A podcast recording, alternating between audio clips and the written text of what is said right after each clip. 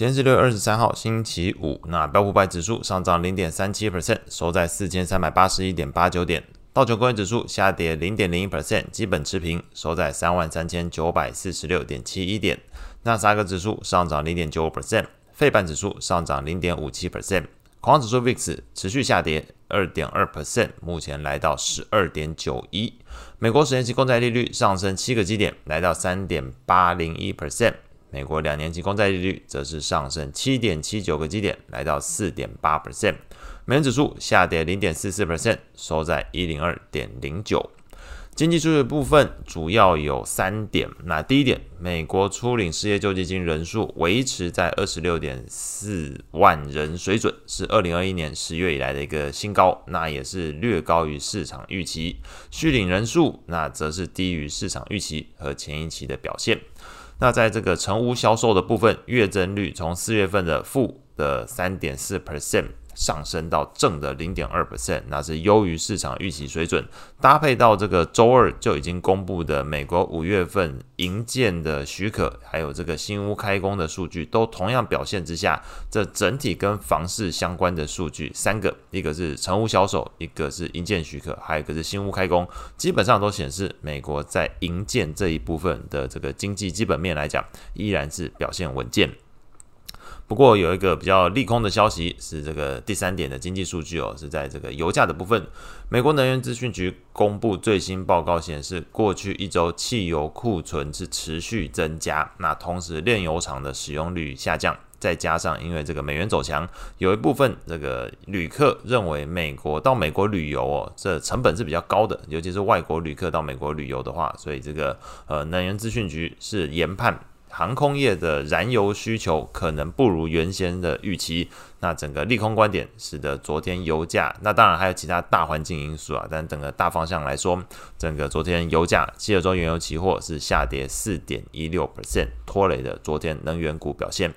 在股市的部分，市场焦点就有两点。那第一点，昨天举行利率会议的英国央行还有挪威央行都出乎市场意料升息2码，原先没有想到会升2码，顶多就升1码的幅度。外加第二点，整个市场还是在持续解读昨天这个 Fed 主席鲍威尔在国会听证会第二天那对于这个利率政策的一个指引。那先谈这个英国央行跟挪威央行昨天的这个利率会议两国央行都宣布升息2码50个基点来对抗目前的高通膨环境。英国央行把基准利率调高到了 5%， 是创了这个近15年以来的一个新高水准 5%。那个挪威央行则是把目前的这个基准利率上调到 3.75%。有专家表示，英国在脱欧之后会使得这个想要改善劳动市场吃紧还有供应链受损的难度提高。那目前市场推测，明年2月的时候，英国央行基准利率有30%的几率会来到 6.25%目前是 5% 所以表示你往上还有大概125个基点的空间。那么在这个鲍威尔的部分来讲，连续第二天前往国会的 Fed 主席鲍威尔，昨天在参议院的银行委员会作证的时候表示，今年之内持续升息2码，应该说持续升息2次应该是合适的，并且预计政策效果对于经济的影响会需要一段时间才能显现。那整番话最近2天讲完之后，观察到这个长短天期的利率来看，昨天都呈现上升的情况，那表示整个投资人在搭配了这个英国央行还有挪威央行升息的这个背景之下，都开始注意到全球央行对抗高通膨的一个景况又再次上演。那像是今天这个加拿大央行也是暂停升息，后来也是被这个通膨推的必须要回归升息的一个脚步那整体大方向来说，看起来全球央行对抗高通膨这件事又上演。那整个投资人昨天的反应就完全是仿照上一次怎么对付这件事情也就是转往这个盈余前景持续改善的巨型企业，还不是纯粹科技股而已。整个大方向来说，昨天亚马逊上涨 4.26%， Google 上涨 2.16%， 特斯拉上涨 1.98%， 微软上涨 1.84%， 苹果上涨 1.65%， 脸书上涨 1.15%。 刚刚前面提到的每个涨幅都超过 1%， 但是昨天利率是在做上升的一个动作，同时市场对于整个全球升息的观点又持续转强，但是采用的投资策略上来讲，反而是跟上次一样，反正往这些盈余持续改善、愿意撙节成本这个裁员减少成本的方向的企业去做一个靠拢。所以在大方向来说，可以观察到昨天大型的科技股或者是大型的巨头股表现都是相对比较强势。甚至从类股的角度来看，昨天也是因为刚刚前面提到这些个股表现所以昨天类股来说表现最好的三个类股分别是非必需消费、科技类股还有通讯服务。那反而是跌幅比较深的部分是在这个房地产、能源还有金融。那这个三个类股分别像是这个房地产部分受到昨天美债利率上升，那能源类股昨天这个油价重挫 4.16%， 目前这个西德州原油期货跌破每桶$70大关，目前大概是在 69.51 附近。金融类股，那鲍威尔在听证会上表示，昨天也有提到是加强中型银行的金融监管，那这个标普的区域银行 ETF KRE 昨天这个价格重挫 3.16%， 所以这个每一个昨天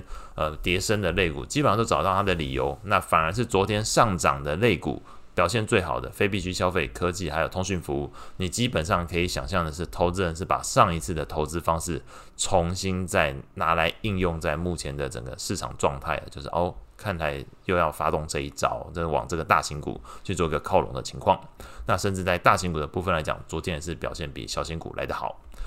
在债券市场部分，